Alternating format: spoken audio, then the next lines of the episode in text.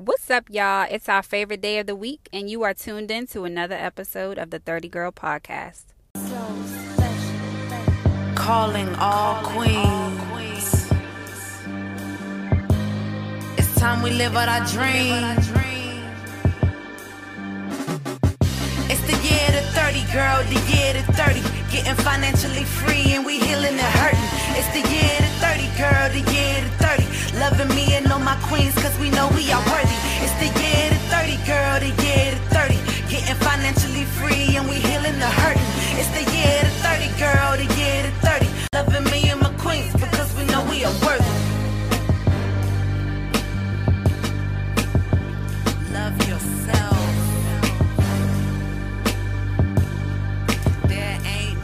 no one else.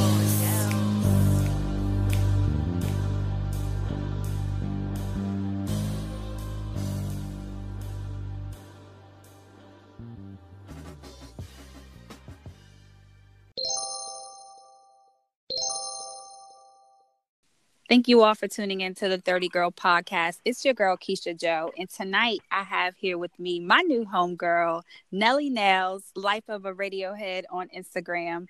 Hey, Nelly, thank you for joining us tonight. Thank you so much for having me. I'm super excited about this.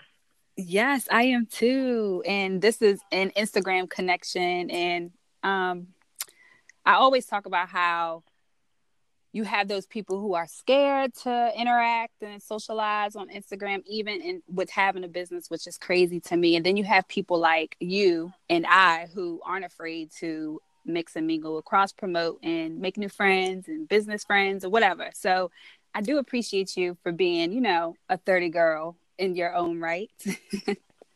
I, I'm I'm actually excited to be a 30 girl.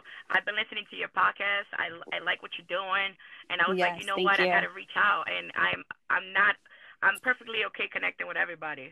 hmm I am the same way. I I will jump in your inbox quick, like, hey, I like you. I want to know about you. You want to be on my podcast?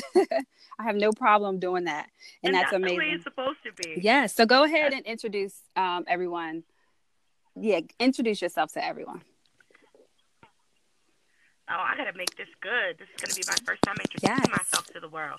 So, what's up, world? I'm Nelly Nellz, and uh, I'm a mental health advocate that works in corporate America during the day, and at night, I'm being a lovable regular Dougala that is creating a platform for you and I to be able to speak candidly and openly about your life experiences that you don't really feel all the way comfortable talking to your mom Mhm. about. With my podcast, how do I explain this shit to Yes. my mom, which is coming soon, and I expect everybody to tune in. Yes, I love that. So again, please say your the name of your podcast again, because I think we've all had this moment, if not once, at least a hundred times in our lives. Well, I'm I'm very big. Like my mom and I, we we we are totally in sync, and a lot of people think that her and I are exactly Uh-huh. the same. Um, we're we're very different, but we have a lot of similar qualities. And I realized that there's a lot of things that I I've spoken to my mom about, but there's a lot, whole lot of other shit that I just don't feel so comfortable talking to her. Yeah. So I created how do I explain this shit to my mom because I feel like if I feel this way, I'm sure everybody else feels that Absolutely. way too. Absolutely. So, um, again, let everyone know when your podcast is set to launch, where they can find it, and things like that. Well, you guys can find it on Instagram. How do I explain this shit to my mom? You can also follow me. I am the host, Life of Radiohead, on Instagram. Right now, we are working on the production, so we're expecting just in time for the holidays or the beginning of January. Yes, and I'm for so excited. I love. I'm like so into podcasts now. I listen to them more than I listen to the radio. I love my music. Don't get me wrong, Me- but I'd rather wait until the album drops where I can listen to the whole album. No, me too. I'm with that. I'm a big hip hop head. I'm a big music head. And to be honest, who wants to listen to the same five songs over and over again in the radio? I'd rather listen to somebody that got something Yes, and all those boring commercials. Nobody has time for that. Exactly. um, did you did you hear the commercial with the one with Au- Auto Giant? Auto Giant. Eminem. Oh, girl, that is so annoying. that is so annoying.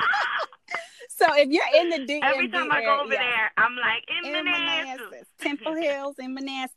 So if you're from the DMV and you're listening to this podcast, you absolutely ninety three point nine or um ninety five point five. I think we had a little. You always Yeah. listening to that, and you hear it all day, Yes, every day. it's crazy. I mean, it's doing this job though. It's doing its job. Yes.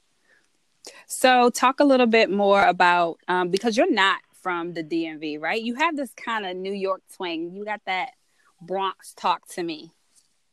so, Uh-huh. The the good thing is that I'm not from the Bronx, and don't I, ever oh, disrespect excuse me like that. I am so sorry. You know what? I'm bad at this.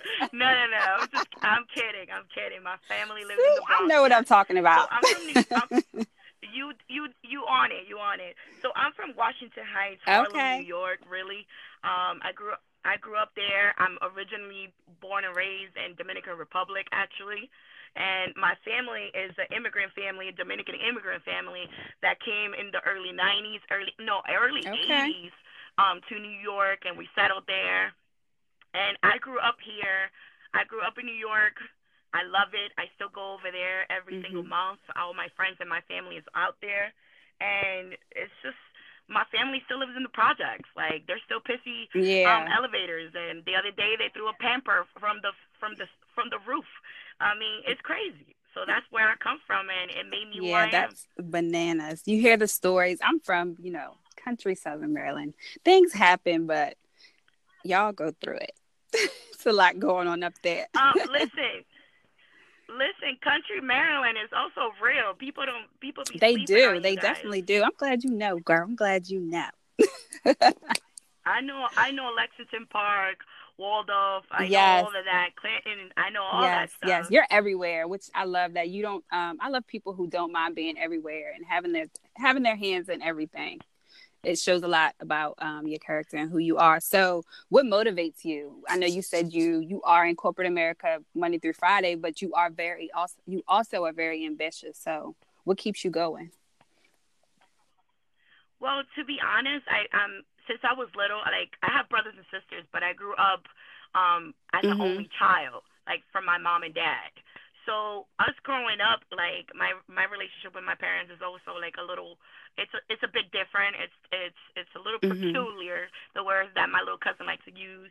Um, but we I just grew up as an only child, so I needed to for, for like an outlet for me to have fun. So I used to always pretend like with my dolls and used to write scripts and I used to see business people because my dad is a lawyer. I used to see business people and I used to be fascinated by them. I was like, one day I'm gonna I'm gonna look like that. And also growing up in in the Heights and everything, it was just a little bit different because Harlem is Mhm. real. Um, there's a lot going on. When I was in middle school, I was 13. My my friend was pregnant. I was like, Oh, what? wow. Like what is Yeah. this? Yeah, and I I also realized that like the boy from my eighth grade class, like um, he threw himself off the tenth floor because he was high Oh no. I seen all that. I seen Yeah. that. Um, I used to grow up every morning and go to bed and go to go to bed and see like the same drug dealers chilling in Mhm. the corner, and then I would wake up to go to school and they still there. Like that was that was where I come from. Yeah. from. And Dominicans are usually very lively. They're very fun. They like to. It's all about the culture. It's all about being together, speaking that talk. And I realized early that I was like, you know what? I'm I'm, I'm a little Yeah. different. I'm not your typical Dominican girl, even though I am diehard Dominican and I love it.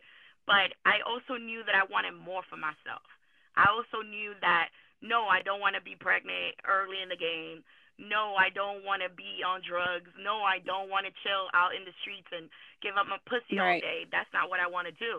What I wanted to do was like, let me make something of myself because why not? And I can, and I have all these resources, and that's why my family got here. So I did it. I work very hard. I work in sales. I'm a sales trainer. Um, I teach people how to be uh, how to Mhm. talk and com- conversate with other people and do all and do all these sort of things. And I'm just like, I I, I just knew that I I needed to Yeah. be better. And here I am in Potomac. Yes, Maryland, chilling. living your best life on radio. living my best on radio life. stations and TV channels and whatnot. So I did see your big news recently on Instagram. Tell us tell us a little bit more about that and how did it come about? Being as though your podcast hasn't even launched yet. So It has Yes. not launched yet at all. And um, to be honest, I always been very. I, I always had a lot of a lot of friends, and I always used to be in the midst. I love seeing people Mhm. laugh. I love seeing people connected. I love being in the midst. Like I'm the person you call when you want to go hang out. I'm the person you call when you just want to talk shit. Like I'm that person. So with that, I've always been very authentic. I like to be Mhm. myself, and I feel like there's nobody like me. So why not put myself out there, even though I still get the the you know self conscious about certain things, like you know what if people think I'm weird? What if people think I'm yeah. But then I'm just like, Right. fuck it, this is who I am, and actually Yep. somebody And you know what? I think And that comes said- with age, but we'll get into that later. age and experience. somebody- Absolutely. Yeah, because you gotta you gotta accept Mhm. yourself, and I and I'm I'm I'm starting to accept who I am, and I think I I accepted it a long time ago, but now it's like okay, like I accept it, and now I'm more open about the person I am and my personality. That you know some producers at NBC notice, and they send they they slide into the Mhm. DM, and I thought it was just a dude trying to get in my in my pants, and I was just like, oh, this is fake. Right. I'm not gonna pay attention to it. And then they were like, No, this is my email, this is my office number, this is who I am. Like I'm real and I'm I'm interested in you um taking a shot and being on the show. And I was like I was like, What? Yes. I was super surprised, but then they were like, "We need you to send a, e- a video just asking a question, and let's see where we take it from there. If we like you, we're gonna take you to the next level. You're gonna talk to this producer. You're gonna talk to Yeah. that producer, and if you make it to this producer, you're in." And I was like, "Damn, okay, whatever. I have nothing Mhm. to lose, and my podcast hasn't even dropped yet." So I went in. I was myself. They loved my video. I got to the next level did that interview. They loved me there. Then they moved me to the next level, and next you know they gave me the person that was Yeah. the the big person big in charge. And I was just, they were like, "Hey, I love you. Like, would you mind being on TV and for 15 minutes and have a conversation that's honest about your relationship, about your struggles with mental health, and just be who you are. We love who you are." And I was like, Right. no more. Done. like as long as I could be myself, you got it. Done. And next thing you know, I'm recording and I'm alive. Yes, that is amazing. And you're so spicy. So I can imagine how they was like, yes. Like, yes. No, it was a no brainer. And I'm sure you recording that at was- um recording that segment or whatever, you had the attitude. You just have that you just have that glow. It was it's no doubt. It was a no brainer. So congratulations Thank to you. you I- on that. I appreciate it. I really do appreciate it. I mean, it's it's it's something that I I it's it's a stepping stone because it's not what I really want to do, but I will be there Mhm. soon. And it's a stepping stone, and the fact that it just got dropped on my lap and say, "Hey, here you go," and I embraced it. I took it for what it was. And you never know who's Um, listening. Once it drops, Or yeah, who's Once watching. it drops, I got you. You're gonna be able to. Yes. I can't wait. I'm excited for that. So if you aren't following Nelly Nellz by now, listening to this podcast, please make sure you go follow Nelly Life of Radio. What is it? Life of a Radiohead? Life of Radiohead or at How do I explain How do I explain to my mama? to my mom? Yes, I can't wait for that. I'm excited about that. so I, the the goal is to be able to get my friends on Mhm. board so we can discuss about all the things that we've been through and our experiences that we don't feel all the way comfortable, and also to educate a lot of people Yeah. too. Like there's uh, me coming from a Spanish ho- Mhm. household, and um, a lot of you know the Hispanic community can be very in- ignorant about a lot Mhm. of things. And it's important that, and it's times have changed, and some of them are still behind in, in, the, in the 1800s and it's time for us to be able to get them out of yes, that is so funny you said 1800 because I don't think uh, it's still like that. And I will, I will speak for myself in, in the African American community as well. We still have our very proud, um, you know, mother hens who are set in their ways and are very opinionated, opinionated about our lives. So your platform will also be great for, I think, all women or anyone in general who I- I isn't, yeah, who isn't comfortable, like you said, speaking to. What would be dope about the whole thing is, if moms will listen. well, I'm, that's that's the end mm-hmm. game. I actually even thinking about getting my mom on the show. Um, I know a lot of other mothers. Like my mom has like her own little gang of homegirls, and they all mothers and grandmothers, yeah. and some of them are great grandmothers right now. And it's it's it. I want to be able to get them there. Like I'm I'm actually friends mm-hmm. with them too. So I wouldn't mind having different mothers on on my platform to be able to speak on a mother's yeah. perspective too. Yes, that's so dope and so exciting. And the podcasting world is just taking off, and ex- everyone I think is I think I said this 50 million times on my podcast, but I feel like we're all in this space where we're opening up our minds and being more creative and people want that ear hustle in their ears. People talking to them more than listening music. You can always play that at your own time, at your own leisure. Mm-hmm. So to get you focused, I think podcast is just where it's at right now. I do. I, I love podcasting and I love the podcast community as well because everybody got something to say and everybody is it's I also feel like it's a big therapeutic as well. Like people are just being like they're giving uh some their talents, they're putting mm-hmm. it out mm-hmm. there, they're being open and honest in a world so yes. fake. And people are just being open and honest and I just respect yes. that. I respect people's hustle, and I also respect authenticity. That too. I love people. That too, and are. that's what um, I why I think podcasting is so amazing because even with celebrities or it could be your favorite YouTuber or podcast or whatever, you kind of have that personal connection for it from them Absolutely. when you can hear their voice. And sometimes they may be sick or stuffy. I remember you saying the other day that you was like, I'm losing my voice, girl. But that's like natural you you know that's life. You you know it's like it's it makes it more personal personal for your brand. It also draws in your customers and clients and it retains your your tribe. So yes i do. I love it. Okay so let's talk about some of your personal struggles and some things that you've overcome over the years. Well one of the things that i overcome overcame was the the fact that me um, when i was right when I was about to turn 30 years old, I was trying to figure out what I want to do with my life. Mm-hmm. And what happened now was that I became pregnant from a person that I was with for a couple of years. We loved each other very much, but it was a relationship that wasn't going to really go anywhere. And it's that one relationship what your parents tell you don't get pregnant from that man. Mm. And that's what happened. So I ended up being pregnant. I don't know how, and because income is a it's a hell of a thing, girl.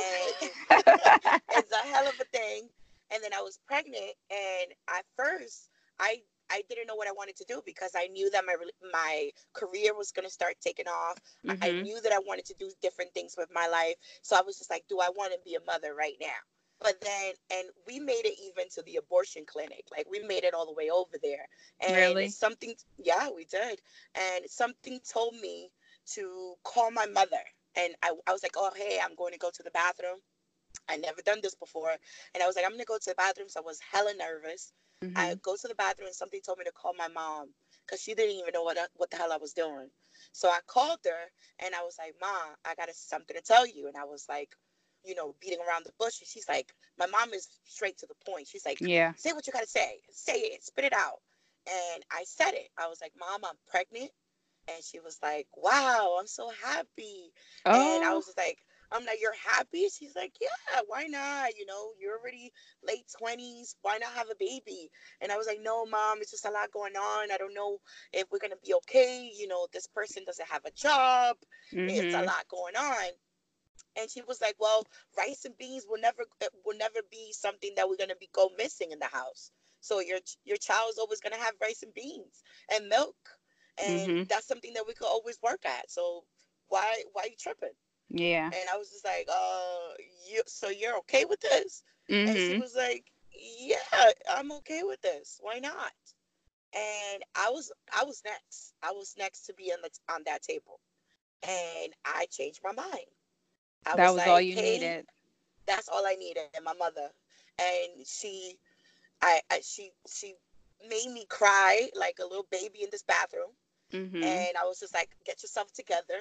I went back in there and I see all those women being miserable and sad. And I was just like, okay, I'm not one of them.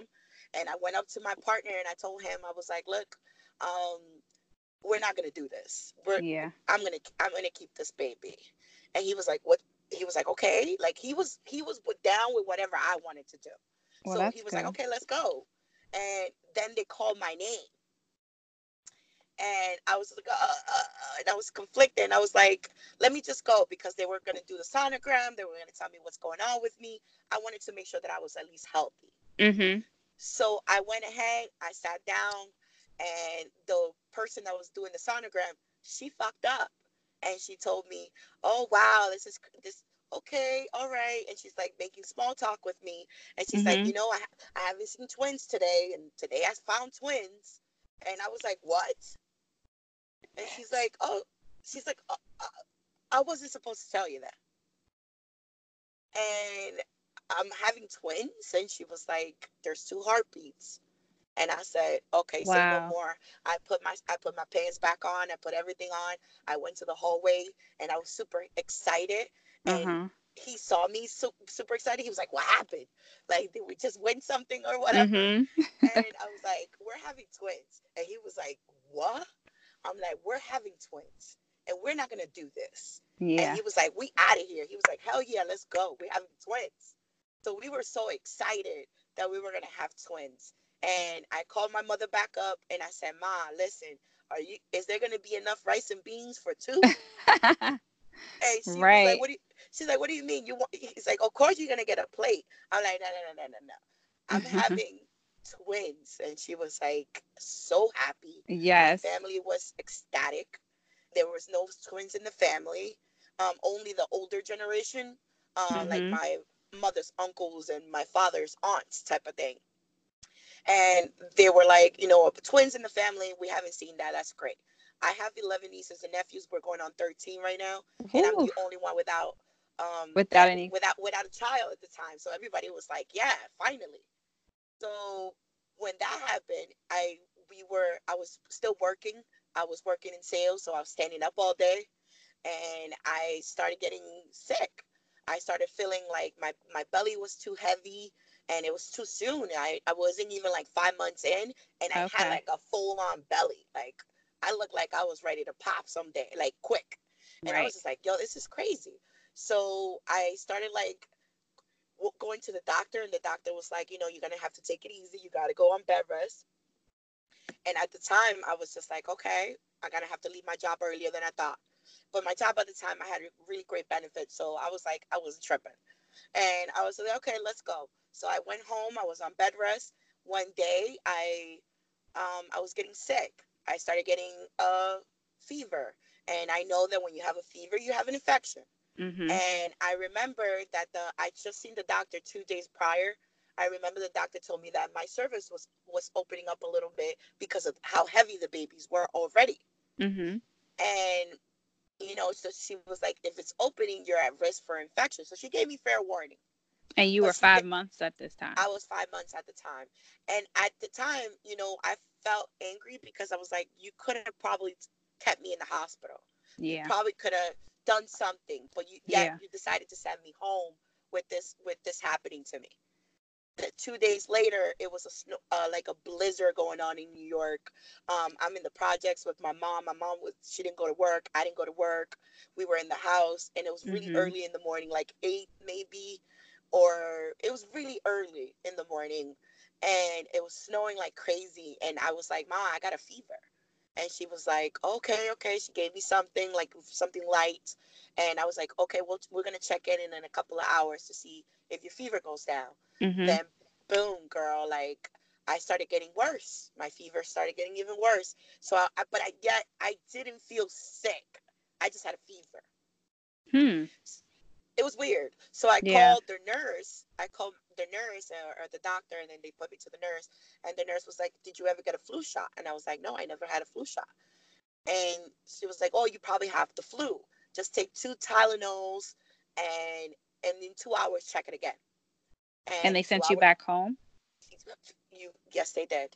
Girl. And I'm there with two with two Tylenols, a bottle of Tylenol. I had like apple juice that my mom and like snacks that my mom kept like constantly checking in on me. And I Mhm. don't really believe like I believe in in spirits. I don't believe in ghosts, but I do believe in spirits. Uh-huh. And at the time, you know, the most influential and the most powerful and the most lovable person in my life was my grandmother. And my grandmother passed away.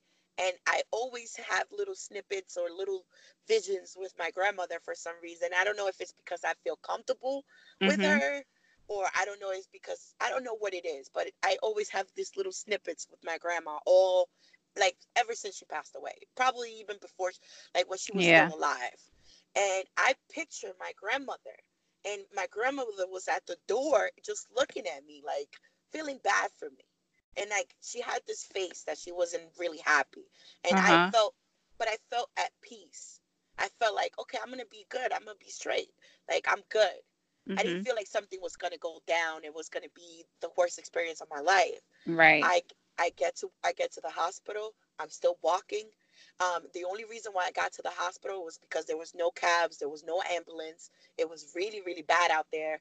It was because we went. My mom went to the middle of the road trying to stop a car to take me to the hospital, and nobody stopped until somebody did. That was just getting dropped off in my house, like in my building, and that person said, "Take my cab, go to the hospital." That's the only reason why I ended up and I was able to give birth in the hospital because this happened. I was Yeah. five and a half months pregnant. The doctors were all looking at me like I was a lost case. And I said to them, There's going to be a miracle. So, yes, you're telling me this, but my babies are going to be okay. And I found out that I was having two two little girls. I was having daughters, and I was Mhm. just like so excited about that. And I was like, I'm gonna have my two little girls. I'm gonna be okay. Yeah. And they were like, No, you're not gonna be okay. We need to get your babies out right now, or you're gonna die. And I was just like, What? And they're like, Yes, because I guess because me being so optimistic, they were like, Okay, we're gonna have to hit we're gonna have to hit you hard with this Yeah. because you're not listening. And so she grabbed me, the doctor. There was like at least 13 doctors all around me. It was crazy, like an ER Mhm. episode. And they were like, the doctor just grabbed me. It was like, honey, we're going to save your life. You Mhm. always can have other children, but your life is our priority right now. We need to get your babies right out because they're killing you. Oh I wow. was like, I was like, what? She's like, yeah, you have a really bad infection, and if it's going to, if it continues, it's going to go to your internal organs, and you're gonna die. mhm. And I, they induced my labor. I started pushing. My whole entire family was there during this whole thing. Um, my best friend in the whole wide world, which is her name is Dee. Shout out to Dee. Mhm. I chose her to be in the room with me holding my hand. And she said, You're going to get through this. And I was in so much pain. And I knew that the babies were going to be so little tiny little creatures. Mhm. And the doctor was like, You know, you, we're going to give you an epidural. I wasn't even able to take drugs. Like, I didn't feel anything. I was Mhm. still in pain. And I gave birth at midnight that same day on February 8th, 2013. Um, I gave birth to Penelope. And at 3 o'clock in the morning on February 10th, I gave birth to Zoe, Oh, Aquarius babies. Aquarius baby, just like me. Yes, and I am too. There you go. That's why we get along so well. Yes. and it was the worst experience of my life, Kisha. I'm not gonna lie to you. It was probably the worst experience. I never I'm, would. I'm I'm sitting here with my hand over my chest, like I couldn't imagine the fact that you even had to deliver. Like that's just yeah, too much to bear in yeah. itself. You know what I mean? Like it's just.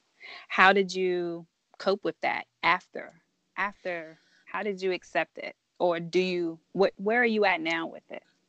Well, I started coping with it because I just always been very strong. The women in my family are super strong. Like my grandma was Mhm. strong, my aunt is strong, my mom is strong.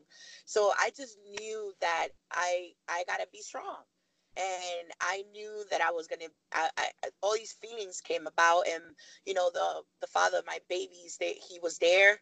Mhm. Um, he was there for me just to be my friend, to be my support and everything. So I, I had that support from my family. My brother pretty much slept with me at at the hospital almost every single day that I was there. Mhm. Um, you know, so all my friends were very supportive. They were amazing. And I just started focusing on me getting better. Like I took six months off work. I Mhm. started going to therapy. I spent I I started taking medication and then I started like working out. I started biking. I started doing Yeah. yoga. I started doing everything possible.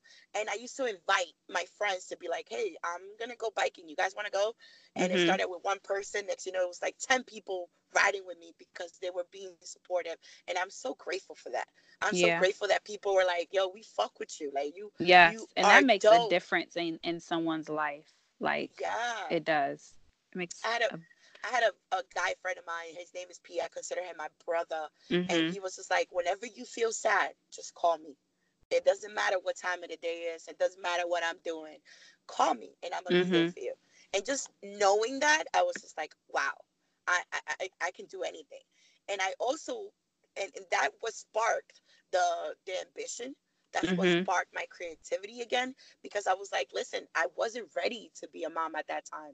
You know, my boyfriend Right. at the time didn't have a job. Right. I was just starting out my career and I knew what I wanted to do. I just didn't know if I was going to be good at it. I don't know where it's Mhm. going to go, but I'm doing it. And I was just like, I was, it, it wasn't my time. And I, and, Yeah. and now I can say that to you with confidence because of everything else that transpired after that.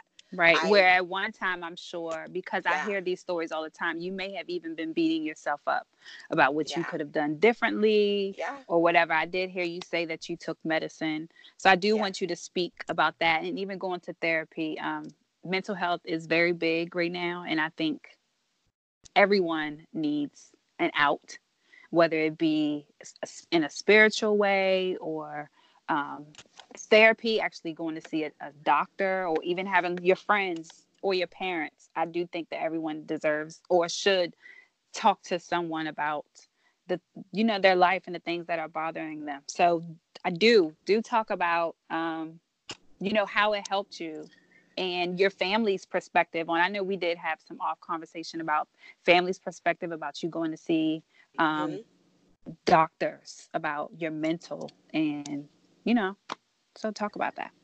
Well when when this situation happened um prior to this near death experience with me giving birth and everything i already had a near death experience when i turned 18 with my family you know my family comes from a domestic violence and i unfortunately i was a person that was in the middle of a, that domestic dispute between my parents and i was the Mhm. one that ended up being hurt and i ended up 12 days in the hospital reconstructive surgery in my arm like Mhm. this is something that I already been through. So this is just another punch in the gut and the heart that happened to me at a later time in my life. Mind you, this first near death, death experience happened at 18.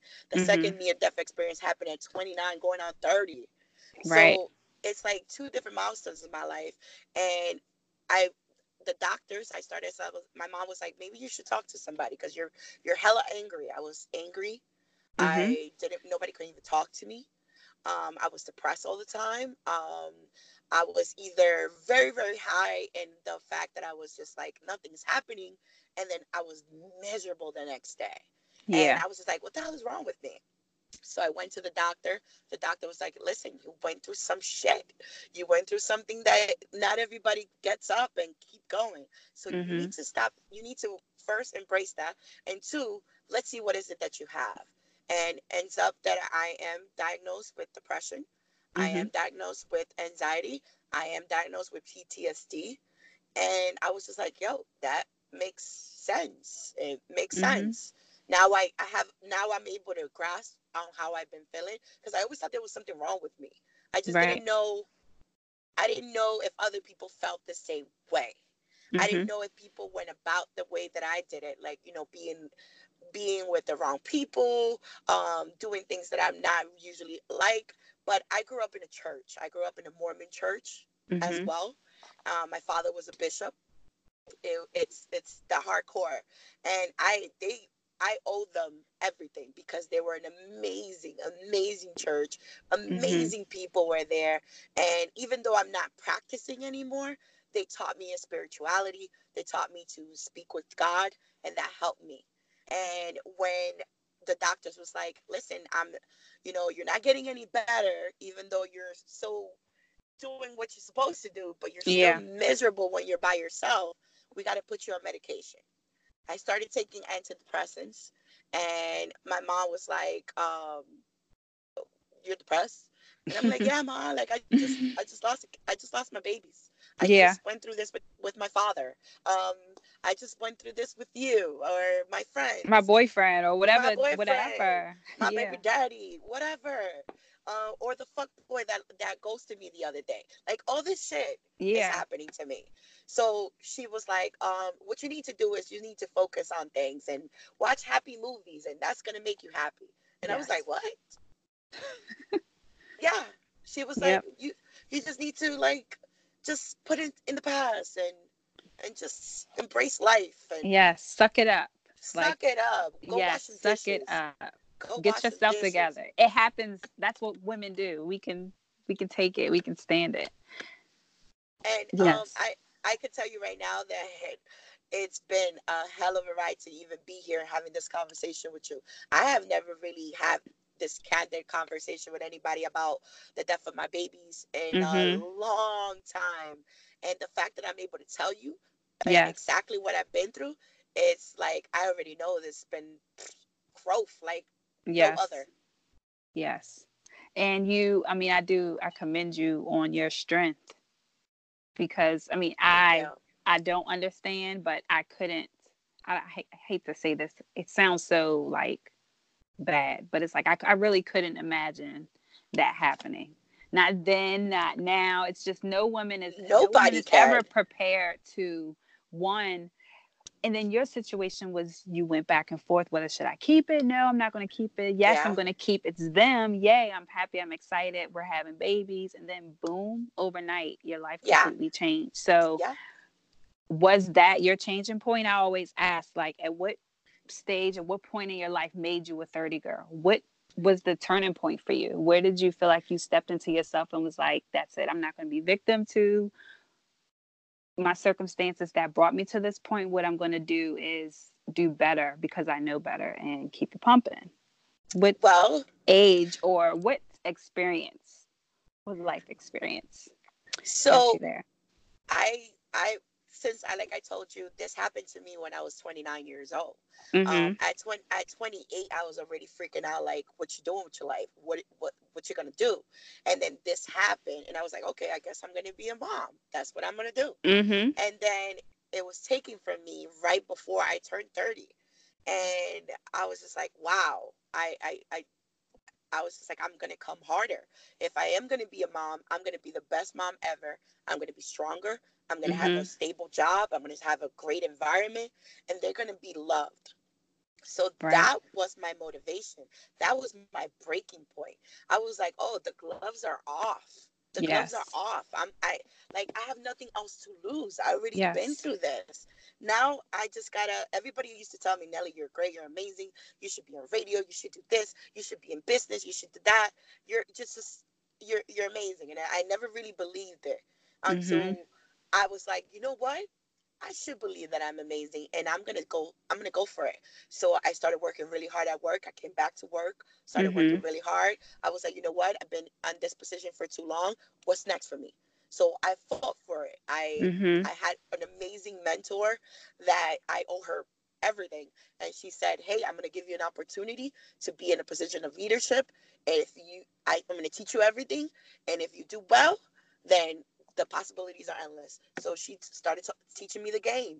She started teaching me corporate America. She started Mhm. teaching me how to do written communication, how to speak better, how to how to know how to embrace different types of people and and, and observe different behaviors Mhm. and coach and develop others. I was in a position that I wasn't a year before. I was in a hospital bed, miserable, and hated everybody. The next year, next year, you know, I'm in a suit doing a presentation amongst presidents of companies and vice presidents and Yes. and human resource directors and training Yeah. directors. And I was Being like, who you really are. Being being who, you I really are. am. And Yeah. I embraced it. And then I work with people that are millennials, like 21 year olds, 22 year olds, people that are just getting a job. I do mm-hmm. new hire training. So they come to me first before they actually embrace a company, the company. So Mhm. that also was a motivation for me to say, okay, now I'm a role model. Now I'm teaching people how to be like me. So I got to change the, my whole everything. So Absolutely. I started working. I started working hard. I did so well, and I embraced. I embraced it that they promoted me and was like, "We're we're gonna send you to Florida." Went to Miami, did the Miami thing, learned the Miami culture, which is a whole different vibe, by the way. I love. Did you like it? I've never been to Miami. I feel like I'm so behind. You know, that's like the the the city girl turn up. I have not been to Miami yet. I need Miami to get my, was. I need to step my game up. my, Miami is something that everybody should go at least once. Yeah, Miami I'm gonna is, try it out. You have to. You have to at least experience that at least once in your life, or maybe even twice, because you're gonna do the tourist thing, and then you're gonna have to do the actual Miami thing, right? Which is the different. turn up you you got to do two different things, two different types. And Miami taught me a lot too. It, Miami was an eye opening experience for me because it looks beautiful. It's amazing, mm-hmm. but it's also um, superficial, artificial. Yeah, seems very fast. It's oh. not city, but it seems oh, very fast paced to me. It's a lot of scamming going on. It's probably I the bet. scam capital of the world. um, I had to learn these things as I went. Mm-hmm. Um, I met a lot of different types of people, and Miami is very Espanol, very Spanish, mm-hmm. and so there's different types of different people from all over the world in Miami, and that also taught me a lot. But it also taught me that I needed to be more aware of my surroundings because it looks pretty, but it's not all the way pretty in Miami. Right. The people from Miami probably agree with me on this on this shit right here. And but I they'll I never say it online they, they probably will though, because Miami in itself is its own little world. And there's a lot of people there that have never even been outside of Miami. And there's people that are that are Miamians and that mm-hmm. are dying to leave. There's so many people that are dying to leave Miami because it's it's uh, in in a sense it's a little ignorant. I mean, it's Florida at the end of the day. Yeah.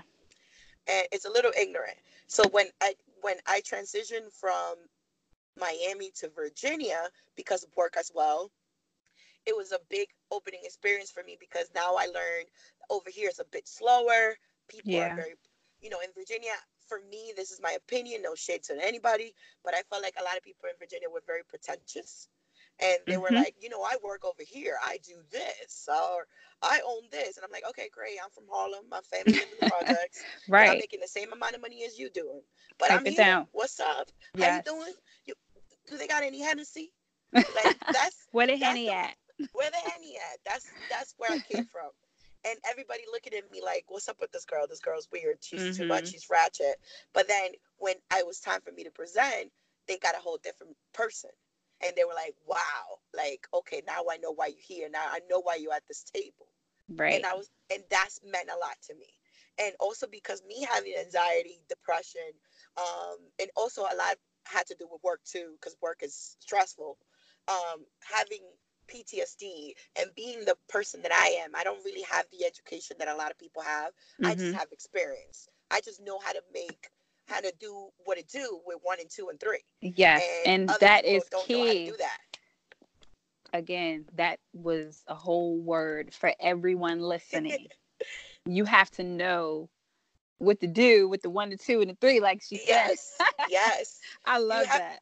You have to because at the end of the at the end of the day, like New York brews and and like we we born we're born hustlers. Yes, it you takes me back to that. Sorry to cut you off, but it takes me back to that meme when it's like you're gonna let it, a crackhead out hustle you today because they're going out to get it by any means necessary. Ooh. It's like how hungry are you really for Ooh. what you want?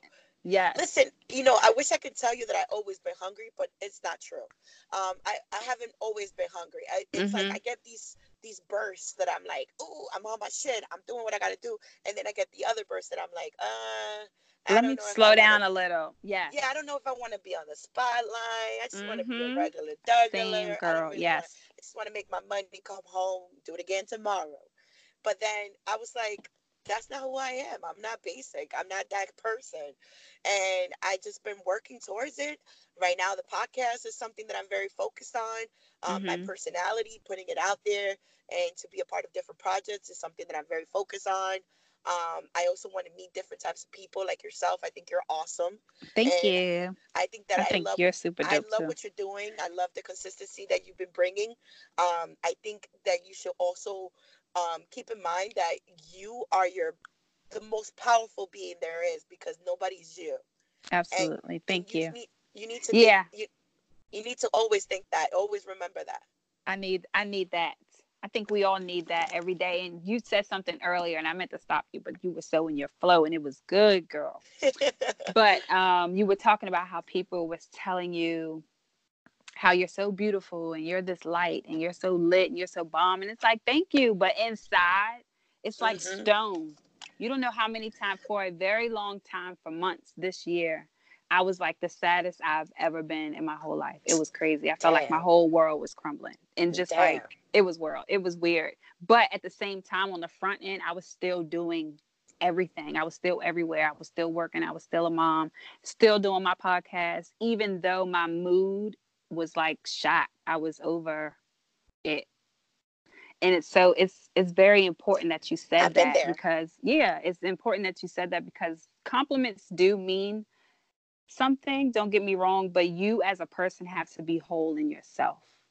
It's Ooh. you can yeah Ooh. those likes the likes and the compliments don't mean anything if you don't feel good about yourself Ooh, so you can be the most yeah you can be the most beautifulest beautiful is not a word. I keep saying that every, we're making that a word here on the 30 girl podcast. You can be the most beautiful girl in the world but if I you don't feel that way about yourself every no comment no guy no nothing no business no dollar is ever going to change your mood. You have to be your own fucking mood period. Absolutely. let's just say that. Period. period sis may the ch- may the church say amen. amen Hey. So, what messages do you have for people who have? Um, I think it was last month where it was like childbirth.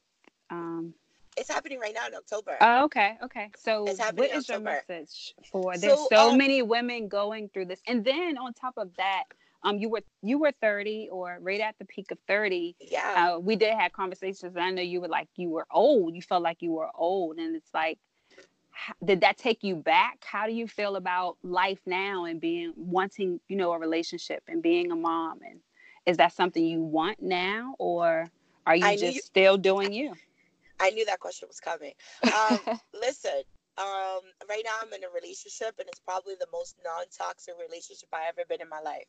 Um, Clap. he, yeah, clap for that. yes, He's he's older. there are good you know, men out here. Yes. there yeah he he's older he's more mature than me but i was looking for somebody that's more mature than me that could teach me something different Mhm. and keeps me on the straight and narrow and he does that um, we have our differences and we're still working that out because we're so different from one another but i also think that that's what makes us great Mhm. um, so we're working on that, and it's it's solid. It's solid. We love each other. Um, I'm not sure if in the future I do want to be a mom just yet, though. I go through my days where I'm like, Mhm. oh, I want a baby, I want a family, and you know, my boyfriend has kids, and I don't have a child, so it's like. You know, he's open to that too. Like he's like, whatever you want to do. If you want to have a child, let's do it. If you don't, okay That's fine too. That's awesome. and I appreciate that from him. Um, but I just don't know. I I really don't know. Like for me, I feel like I'm not I'm not there with the the dreams and the aspirations that I want to accomplish just yet. Mhm. Um, but at the same time, I, I I know a lot of badass moms like yourself and other people that are making shit happen Yeah. while while they're a parent and nurturing their home and nurturing their spouse or or their significant other. So Mhm. that's motivation. I'm like, okay, I could do this. If they could do it, I could do Yeah. this.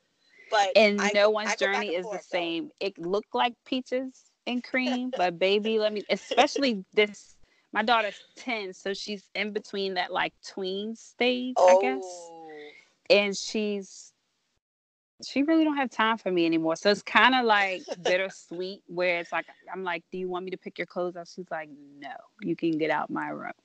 ooh, so we're there. going through that like stage now and it's different and then i am full-time entrepreneur now so i'm i'm home and i haven't been home like before she went to school and after she went to school since and if i if i was it was for short time it's been since she was really really young but i think this journey for me has been um, amazing. And it's completely different journey from what I've taken in the very beginning stages of me being a young mom because I was 22 okay. when I had my daughter. So I think I consider that young, even though I graduated, it is young. went to it went to young. college, and I did live a little before I had her.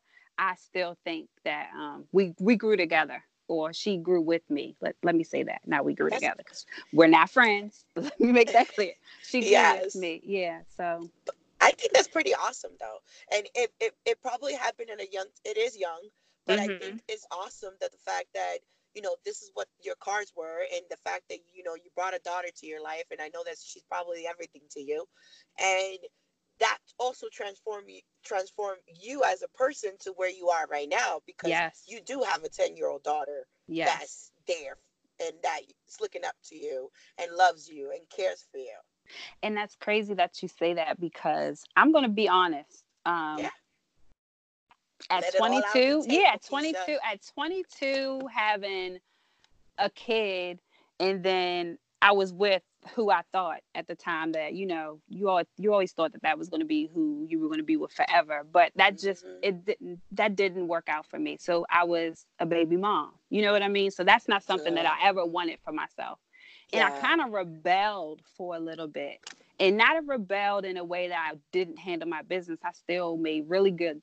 really, really, really good money money for a 22 year old. I was working at a base in Lexington Park, um, but I was hanging out a lot, a lot, of.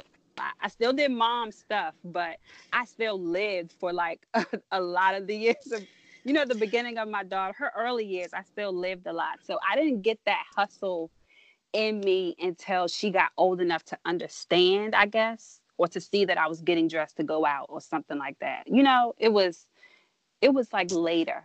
And I think I got I became older too. I became a 30 girl. So it's just age. Age and Where experience. did you go out in Lexington Park? Let's be Girl, let me tell you, hole in the wall clubs. And we used to have a good time. Let me tell Those you. Those are the best. Those are the best. Hole in the wall clubs. We used to have a good time. The memories, the memories. I, I, have been there, so I know exactly what you're talking about. Telling the bouncer that you're 22, but you're actually 18.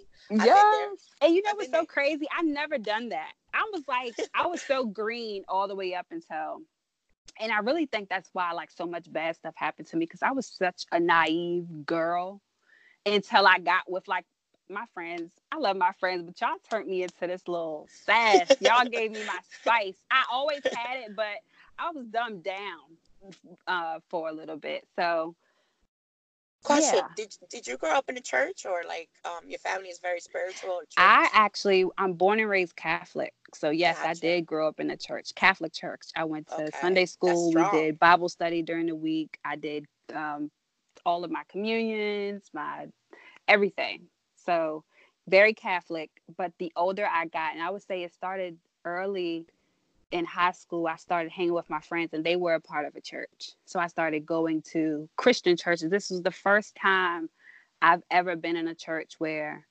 people sang, mm. like outside of a choir. I, I, may have been in like, um, and I, I take that back. I did go to church with my dad, but he was Catholic too for a while before he switched. But it was different. Like they were singing and dancing, and people were catching the Holy Ghost, and it was just different for me the mm. the pastor was preaching completely different but i loved it. I did. I loved it. It was completely different. So that's I, what made I me sway away from the the the catholic i'm still catholic baptized. Or i haven't gotcha. been christened and anything but i do my own thing now.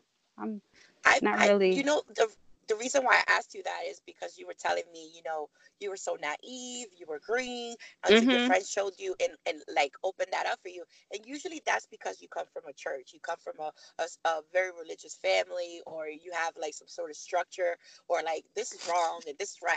And no. even though even though this wrong part over here might not be as wrong as they they mm-hmm. think it is but that was that's the way i grew up too like i was about to do my my first communion and my grandmother came in opened the door in church and was like telling everybody that they're hypocrites and grabbed me by my arm and told me to get out of there so i didn't even finish doing it because oh, my grandmother no. kidnapped me from my first commu- my my christening and i think or my first communion or something like that and took me out i was like eight years old i think and I remember it, it. She was Mormon, right?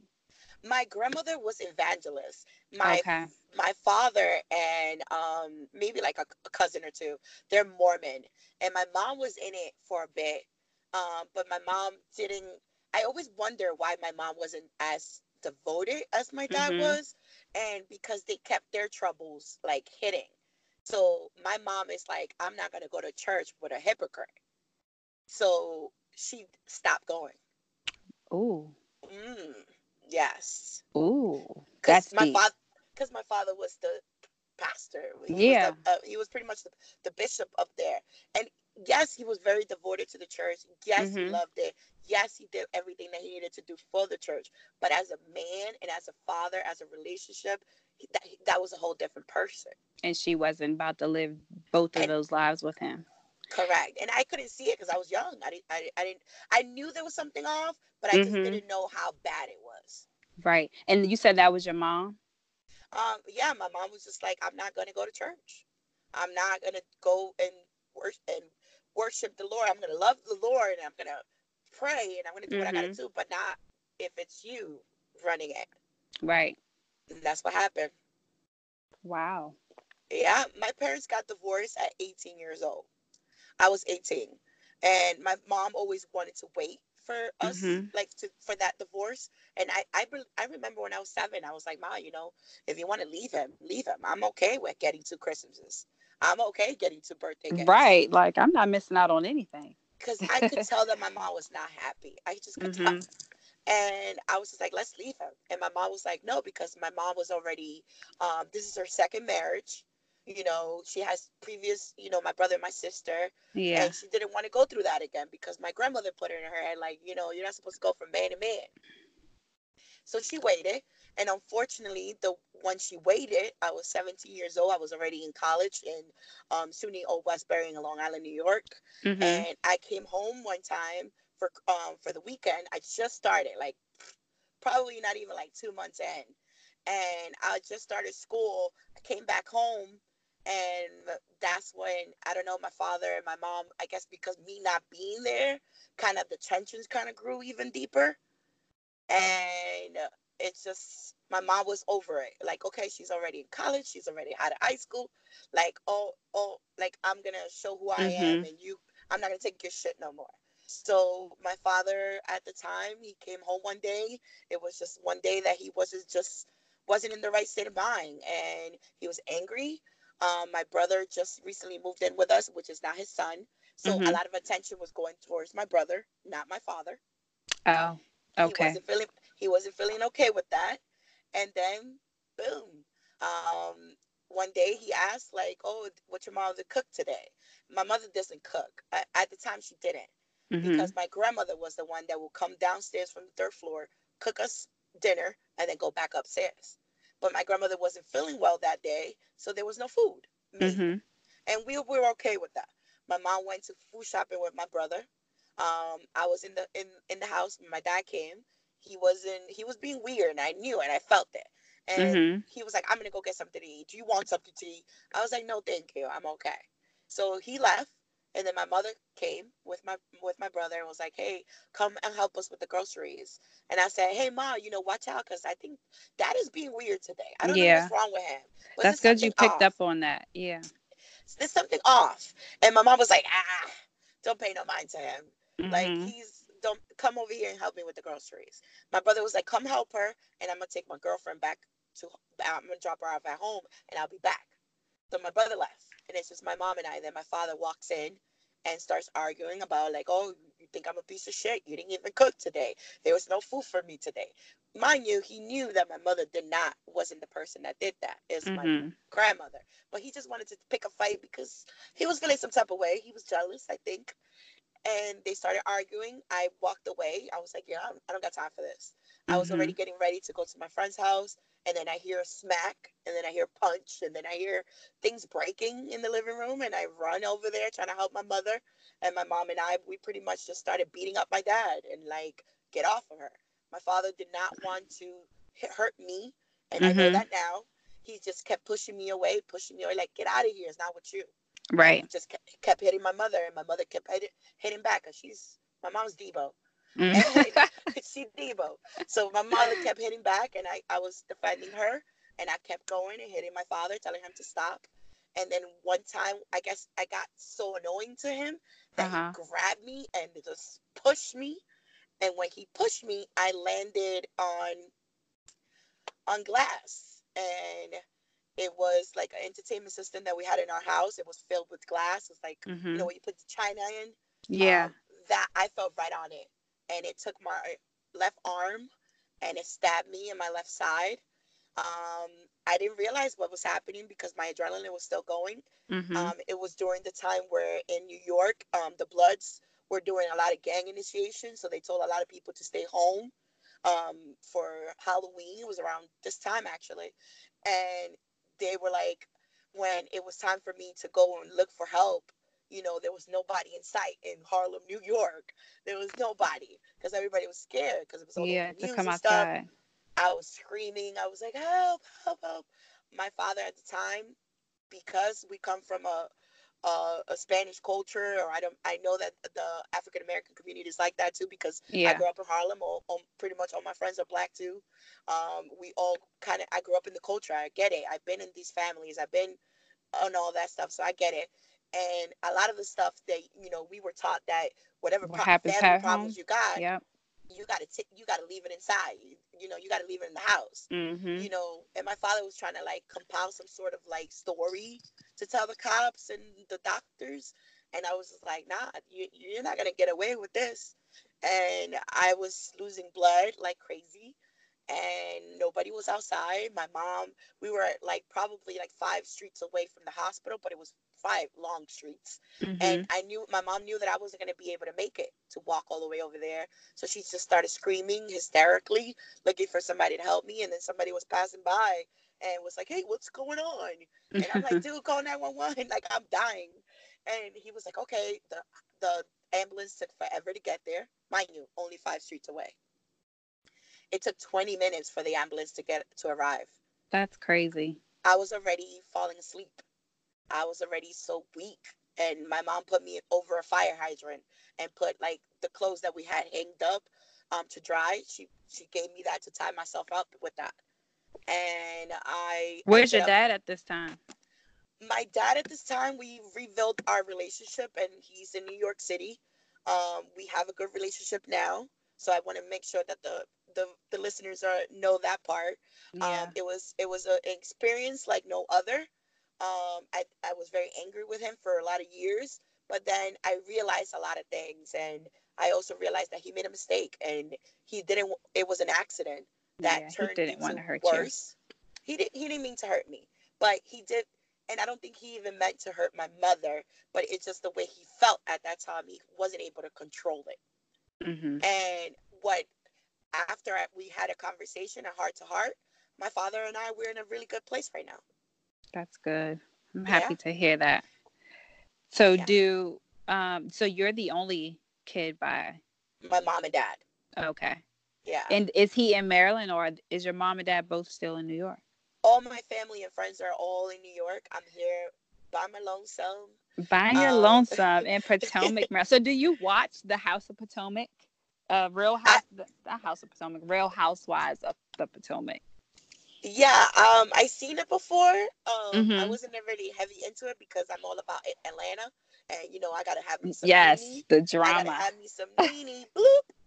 And I just, I, it was a little boring to me, but I knew about it. Um, I decided to move to Maryland from Virginia because I made a friend here. She's awesome. She was like, "Hey, come over here. We'll be closer. You will have somebody." Um, and she's amazing. So I decided to come to Maryland. I started living in Rockville, Maryland, and now I'm living in Potomac. And I'm just putting myself in the neighborhood. I'm putting myself in at, the table. I'm putting myself with the right people because I just feel like it's really good for me and my growth and my development of what I want to Mhm. do. So I'm putting myself in the neighborhood at Yes. Yes, and you're doing all that yourself. Yes, and you've been on the run from Miami to Virginia to now Maryland. yes, doing your thing. And what's what's your end game? Like what's your ultimate goal? The next five or ten years, where should we see Nelly Nellz? Well, Nelly Nellz is going to be um, one of the number one podcasts out there. Yes. To, I want to turn my what? How do I explain this shit to my mom into a TV show one day? Um, I really do also want to work with artists. Um, I'm really big into music. Um, I'm not, I don't sing, I don't rap, I don't do beats or anything like that, but mm-hmm. I always wanted to work with artist development. I wanted, to, I love to see our artists um, be one way now and be able to develop into somebody iconic. And I would love to be a part of that. I would Ooh. love to be a part of that growth. Yeah, that's amazing. And yeah, like I love all types. and that's a person. Like there's a, a brand, a brand strategist. Like there is a name for that. There is. Or you could just do your own. Yeah, there you go. That's I don't know, but it's your lane. It's your lane, and I can totally see you doing it and killing in, in, in that field. Thank you. I, I I never done it before, but um, I always been like my friends are rappers. You know, I have friends that are rappers, people that mm-hmm. sing. Um, I have people that are actresses or models. Uh, one of my homegirls has a lingerie company. Shout out to Bitter Cupcakes, and it's just it's it's it's I'm putting myself in a in a position where my friends are doing so great. I'm in a neighborhood that's like the richest area in Maryland only because I, I, it's not about the money for me and I want to mm-hmm. make sure people know that it's not about the money because I've noticed that I had a penthouse apartment in Virginia in Arlington, Virginia and it was great but I was miserable. Mm-hmm. And when I started downsizing downsizing and being more humble, I realized that I was happier and yeah. So it's not about the money, but I do want to be able to be financially independent. Um, I want to be able to give to others that are in need. Um, I'm really big on that. I always mm-hmm. said that if I if I got it, I'm gonna be able to help somebody else. Yes, and absolutely. And that's really I'm, what it's about. It's not for you to keep it to keep to yourself. And that's what you think about all of anyone who's an artist in any form. That's really what they're their gift is to give others, yeah. whether it be the gift of music or word or paintings or writing or their their work is really to help others. And I think so that's what yeah, for even in podcasting, I know that's what I want. For people to listen to my podcast and for to, for it to resonate with them and help them in some kind of way. It won't everyone listening won't take away what I feel like they should take away yeah. from it, but it will hit home for most in some way, yeah, shape, or form. Absolutely, especially with what you're doing. You know, you you're teaching people about financial freedom. You're teaching people about uh, you know being a, a business person and really building something from the ground up. That says a lot, and not a yes. lot of people know where to start. And the fact that you're able to create that platform, come yeah. on, man, that's that's that's impressive. That's what's up. Yes, and I don't want people to um because I do have followers who have watched me grow and who are still watching me grow. People, my friends and family and stuff. I don't want y'all to think or anyone to think that this is what you're supposed to do and this is how it's yeah. supposed to go or whatever because it does everything that looks good ain't good. We all know that, but whatever makes you happy, it's about being mm. yourself and yeah. you know tapping into who you really are and being who you are, whether it be behind a desk or folding boxes or driving trucks rapping, like, singing. Sure, you want to shake ass. It's whatever, whatever makes Ooh, you happy.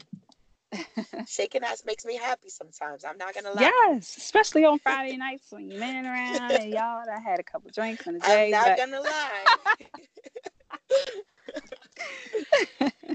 yes. In ten years, I'm telling you, Kisha, you you're you're gonna be great. You're gonna be amazing. I'm gonna be amazing, and we're yes. we're gonna put on other people as well so they can be amazing too. And that's really the power. That's the power that we need.